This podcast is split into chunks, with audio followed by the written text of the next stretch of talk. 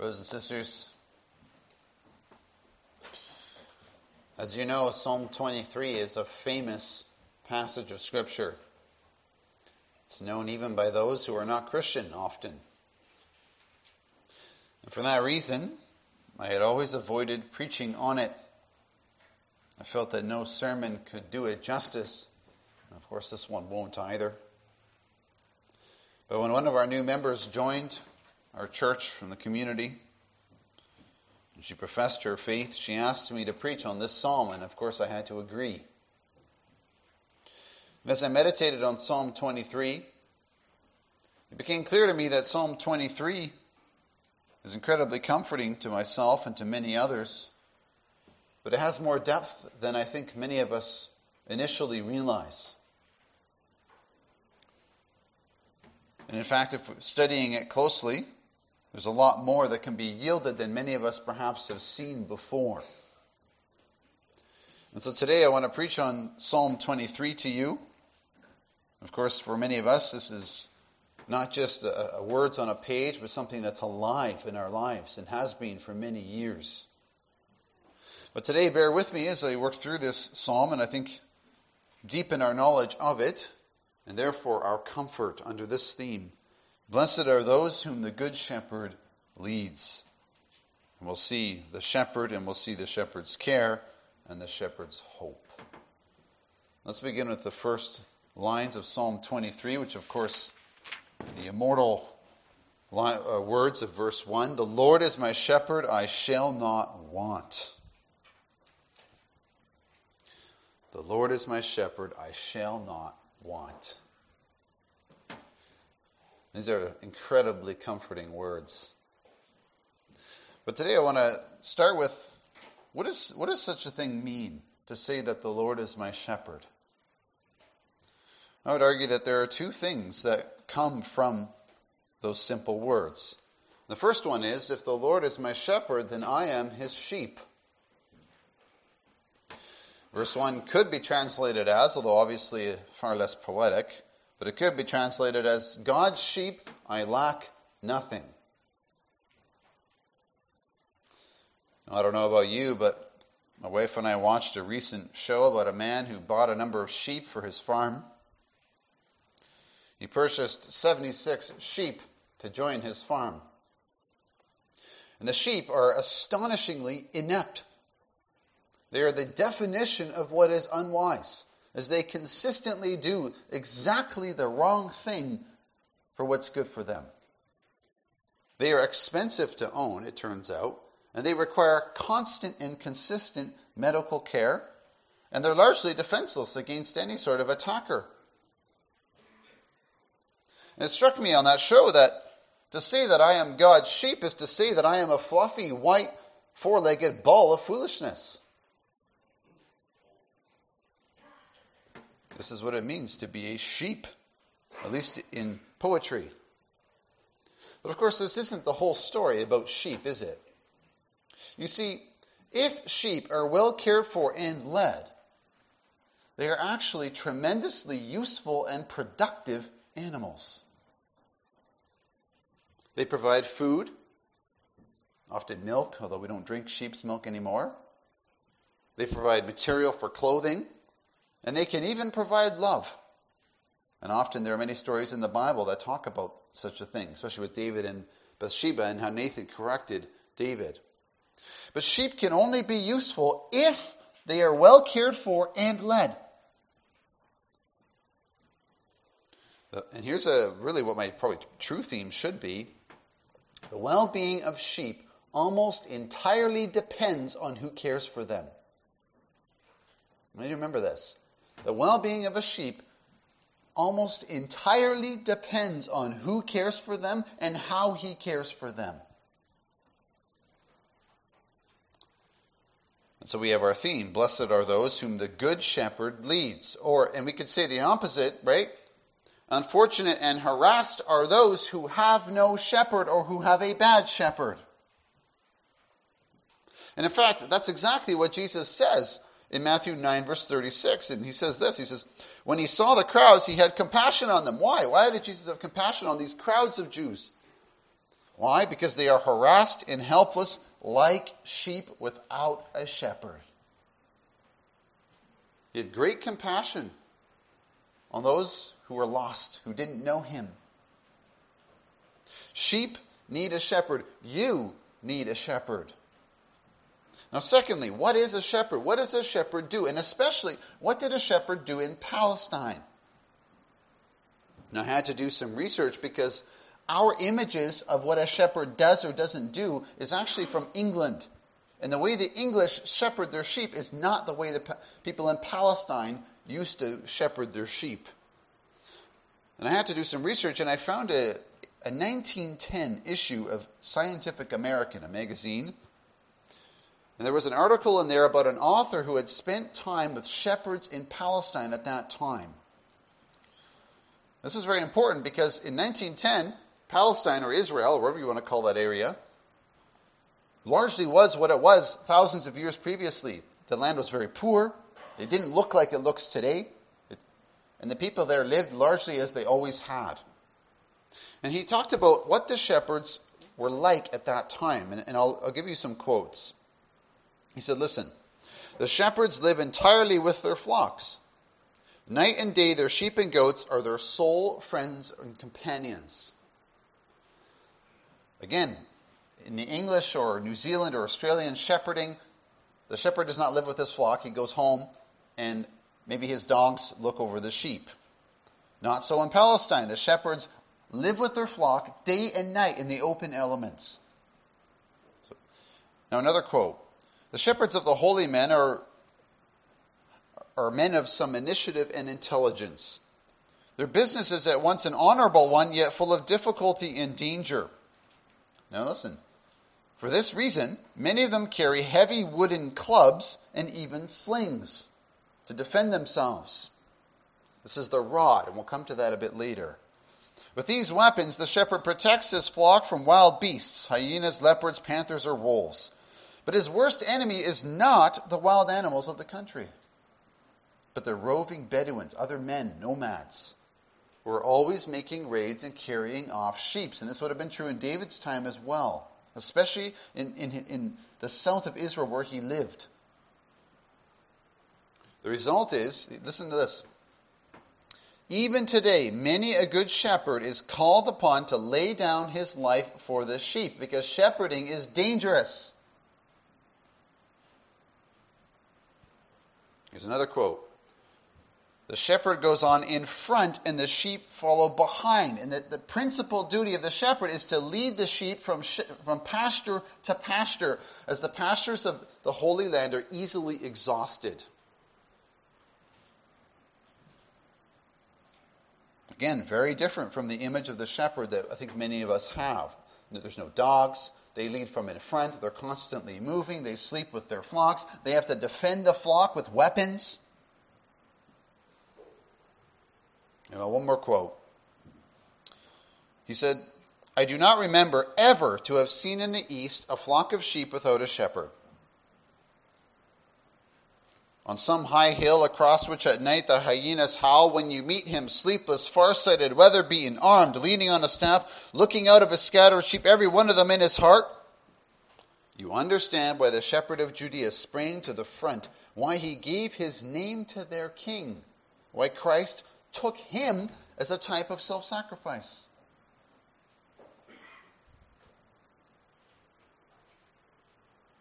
So we realize that there's a lot more to being a shepherd than many of us perhaps realize. the key point that the author makes is that the sheep of Palestine cannot live without a shepherd. In order to flourish, the, the sheep need a certain kind of shepherd. And the big idea of Psalm 23 is that human beings are the same. You cannot flourish or survive or, or have anything good without a good shepherd who cares for you every minute of the day.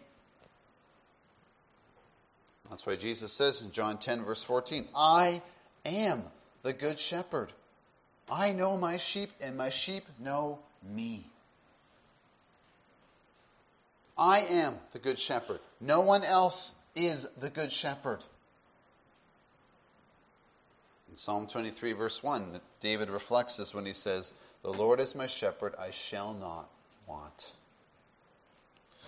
Okay, so now we know what the shepherd does. Now let's work through the psalm as David describes what it was like for him to shepherd his sheep and how that is an image of his life with Jesus.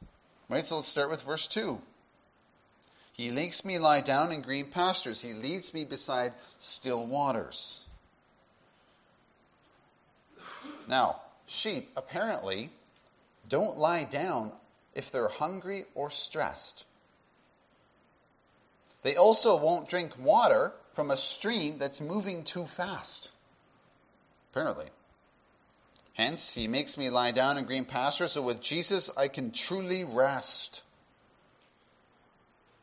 And a wise shepherd leads his flock to a place of abundant pasture and calm waters. Jesus is the same. God, the Father, is the same. Your God, your Lord and Savior, is spending his time and his energy leading you to green pastures and still pools. He wants to lead you to a place of peace and security. That's what he does. Now you're going to counter and you're going to say, well, why is my life so full of grief and stress then? Yes, the world is full of grief and stress and loss and death and pain. But here, what David is saying something a bit profound. He's not saying that Jesus is going to give you green pastures or still waters necessarily in this life. What he is saying is that he is the green pasture and the still waters.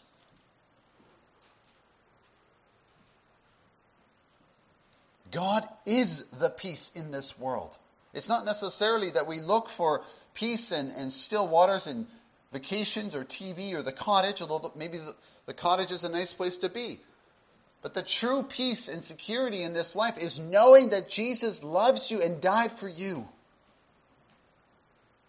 That's why we eat, we eat and drink the Lord's Supper.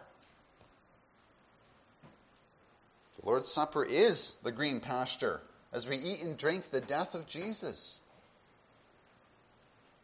Rest and, and peace in this life are not found in any place except Jesus Christ and in the arms of your Father in heaven. Of course, Jesus does feed you, doesn't he? In addition to giving you himself.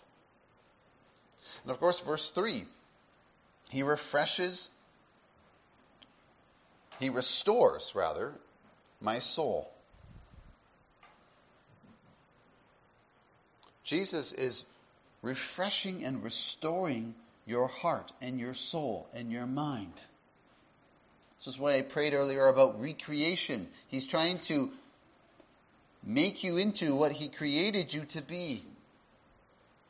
Incidentally, this is why in the Reformed tradition we don't come to church and play loud music. We come here to be still before the Lord.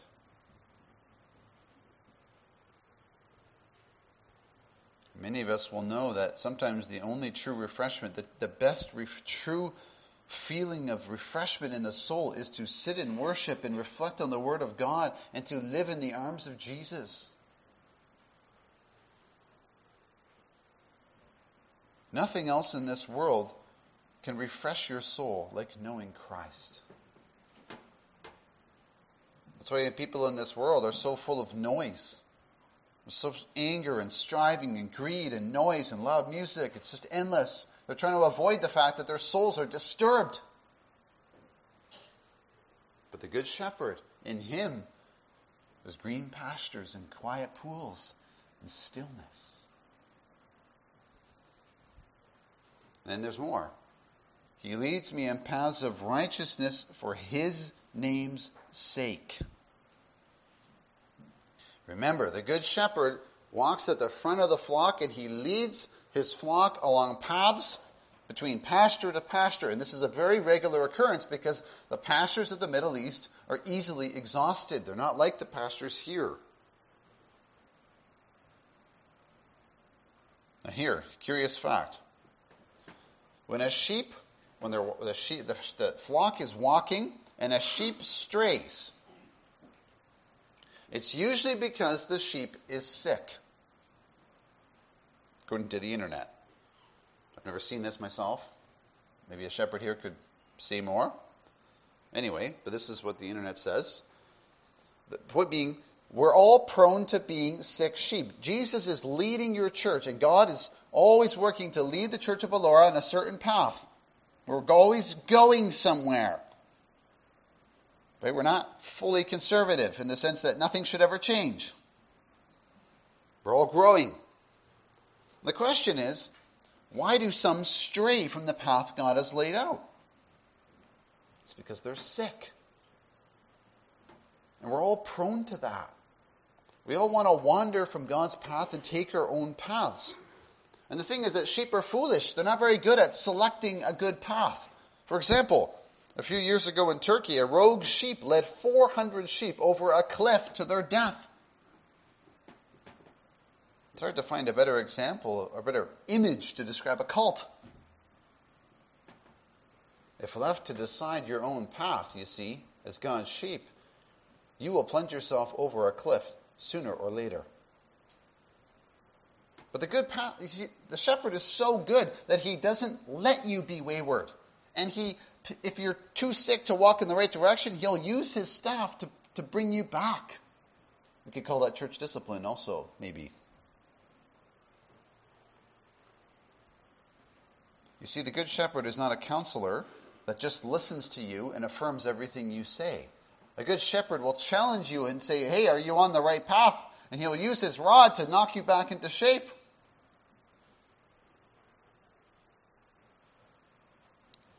I can think in my own life of countless instances when I tried to stray off the path of righteousness too. Usually you're able to wander a bit, but sooner or later the staff comes in the version of a pastor or a friend or, or an elder or somebody comes and says, Hey, what are you doing? This is not a good path where you're going. This is not going to end well.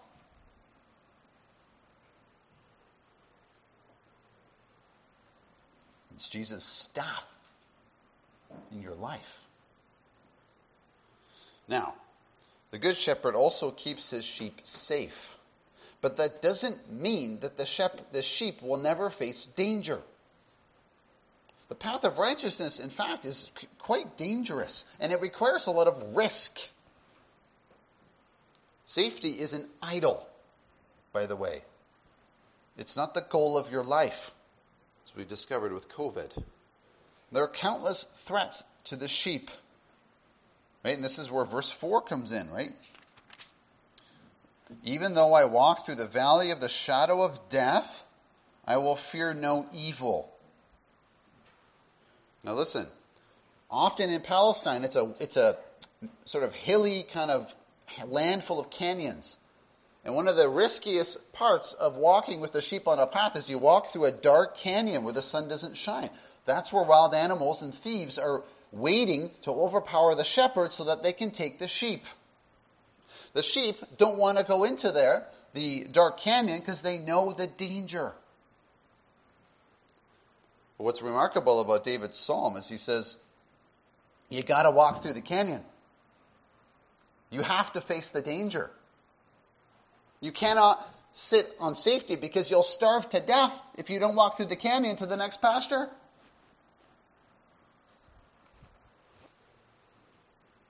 What is your protection as you walk through dangerous things, as death, the shadow of death hangs over your life? What is your protection?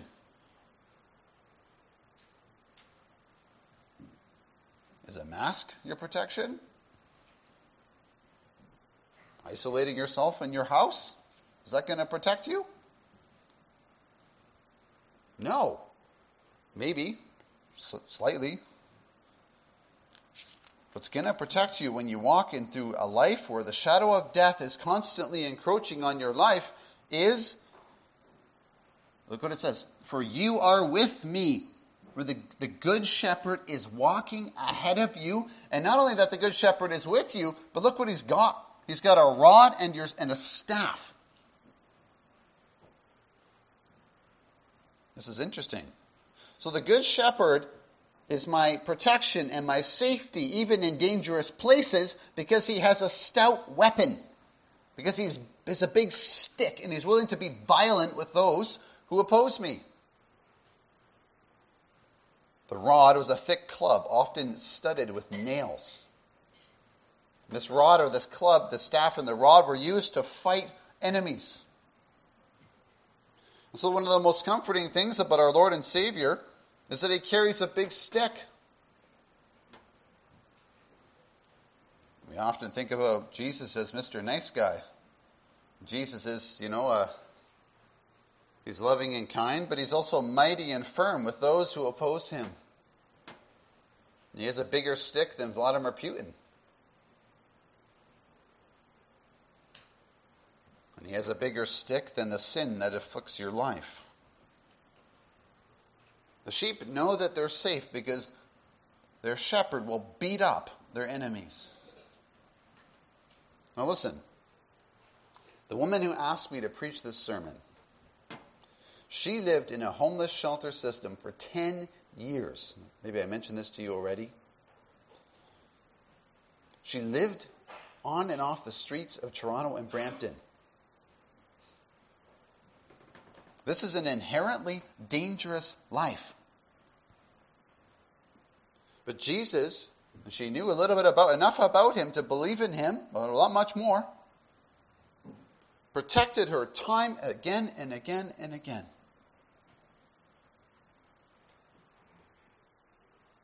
She says to this day that it wasn't her street smarts that kept her safe, but the fact that her Savior protected her. And even if something bad would have happened, Jesus would have been there to take her up to himself in heaven, even if death would have come.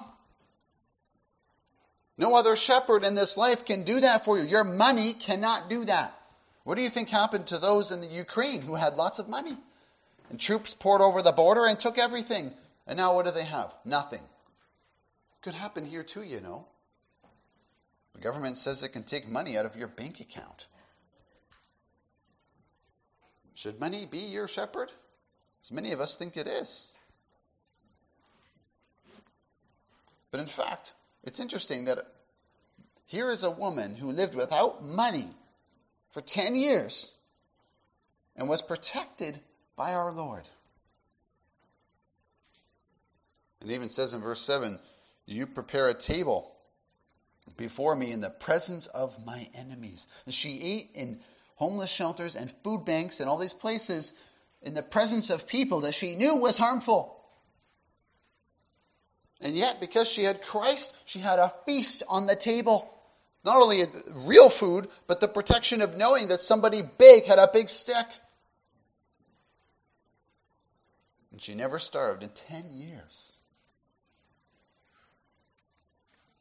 It's interesting. I, I, I want to carry this forward a little bit. I think most of us, we think that if we lost our money and our houses and our church community and our families and all the stuff that we have, we think life wouldn't be worth living. Most of us psychologically could not survive the loss of that stuff. But here's a woman who did it and survived and grew stronger.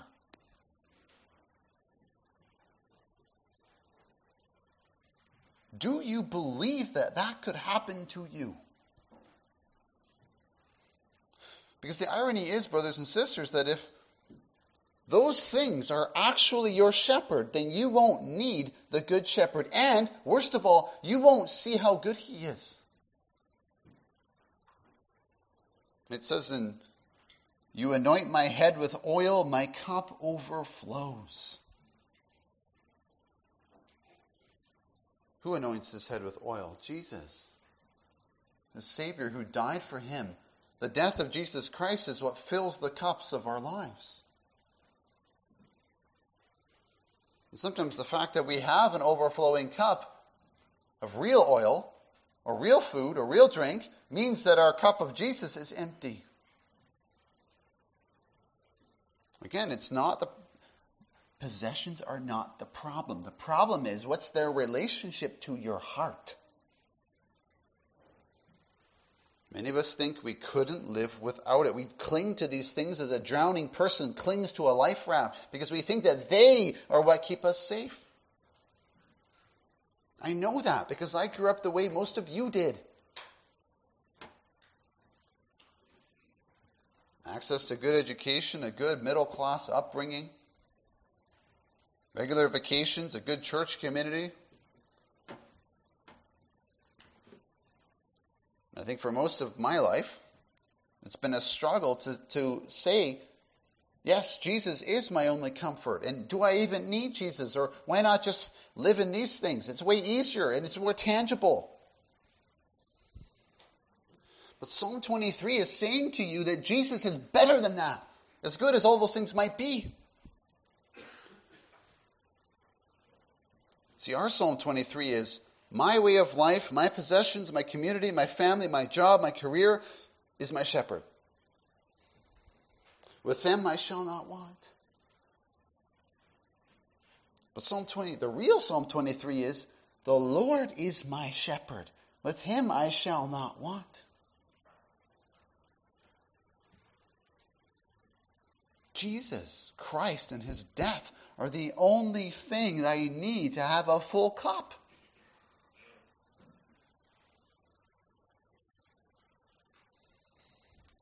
He is the banquet in the wilderness. The table. It's His rod and staff that protect me. There's our third point. The beautiful thing is that even though we're tempted by all these other things, the shepherd is still faithful to you. We were baptized into his name, and the shepherd is still using his rod and his staff right now as I preach to bring you back. to Bring me back. And the shepherd is even better than most of us can even conceive. But he has a shepherd's heart, which beats with a pure and generous love for you all the time. He has a shepherd's eye. He's constantly watching his flock. He can see exactly what's occurring. He knows which sheep is straying and which one is falling and which one has a broken leg and needs to be picked up. And a shepherd's faithfulness He's so faithful to us that he will fight our enemies for us. And he has a shepherd's tenderness for you. There's no lamb so tiny in the flock that he won't pick it up and hold it to its chest and carry it for as long as it's needed. There's no soul so faint that he won't give it rest. He pities as a father and comforts as a mother. He covers us with his feathers, and underneath of him we can just rest and feel at peace. Now, what sort of vivid illustration of this? I don't know if it's a true story, but some evidence suggests it is, but I'll tell it to you anyway. The story goes like this Some time ago, a gentleman in England was taking a holiday.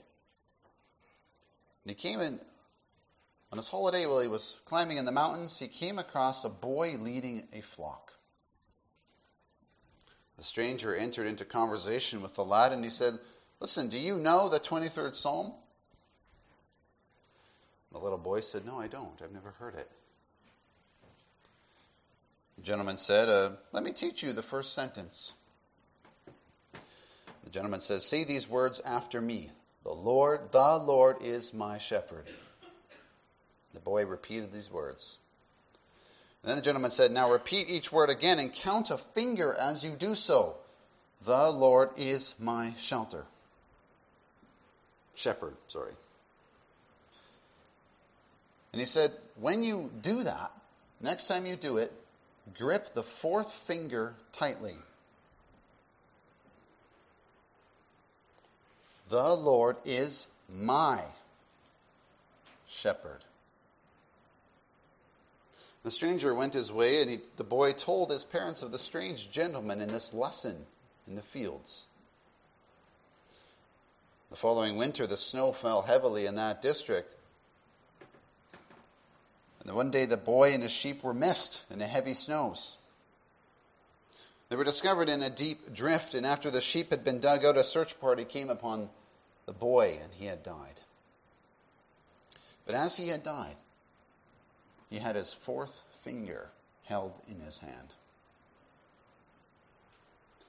I tell you this because that is Psalm 23 in a nutshell. You don't need to know a whole lot else except that you need to grab that fourth finger. If you do that, if you can do that in faith, Psalm 23 is the comfort that will lift your heart. Because your Savior knows you. He doesn't need anything from you. He's there for you no matter what you think you have or what you think you don't have. As long as you hold on to Him, and even the power to hold on to Him comes from Him. He's faithful enough to be there for you if all you can do is grab that fourth finger. Those who know this can say the last verse of Psalm 23, which says, Surely goodness and mercy shall follow me all the days of my life, and I shall dwell in the house of the Lord forever. Goodness and mercy shall follow those who can say, The Lord is my shepherd every day of their lives. May we be able to say that, congregation, and this congregation too. If some of you who maybe you're here today and you're a bit younger and you wonder, can the Lord be faithful to me for my whole life? And sometimes it's healthy to talk to those who are in their old age, those who may be 80 or 90 years old, and sit down with them. There are people like that in Brampton. For those who have lived their whole lives under the shepherding of the Lord, Psalm 23 is not simply a, words on a page, but it oozes out of them as they speak and as they think. Talk to them if you should wonder whether he's like this. And if that's not enough, you can always come to Brampton or to one of the other churches where there's those who lived without God as their shepherd for many years and who returned. And they'll tell you what kind of shepherd Jesus is. Because they can tell you that it wasn't because they were so smart or so capable or so good at seeking truth that they came to the church, but it was because Christ sought them and brought them, often kicking and screaming with his staff. That's what kind of Lord you have. Beautiful shepherd. The heart is ready to care for the smallest, weakest sheep and yet a heart that's stout enough to protect the strong sheep from themselves. Never abandons his people. He's not a hired hand who flees when danger comes or works for a wage. No, he is the shepherd who lays down his life for the sheep. And he laid down his life for you too. Everything else may fail. But if he's willing to die for you as the shepherd, to lay down his life for the sheep, then that means his love and his goodness are going to follow you every day of your life. If only you would be led by him. Blessed are those whom the shepherd leads. Amen.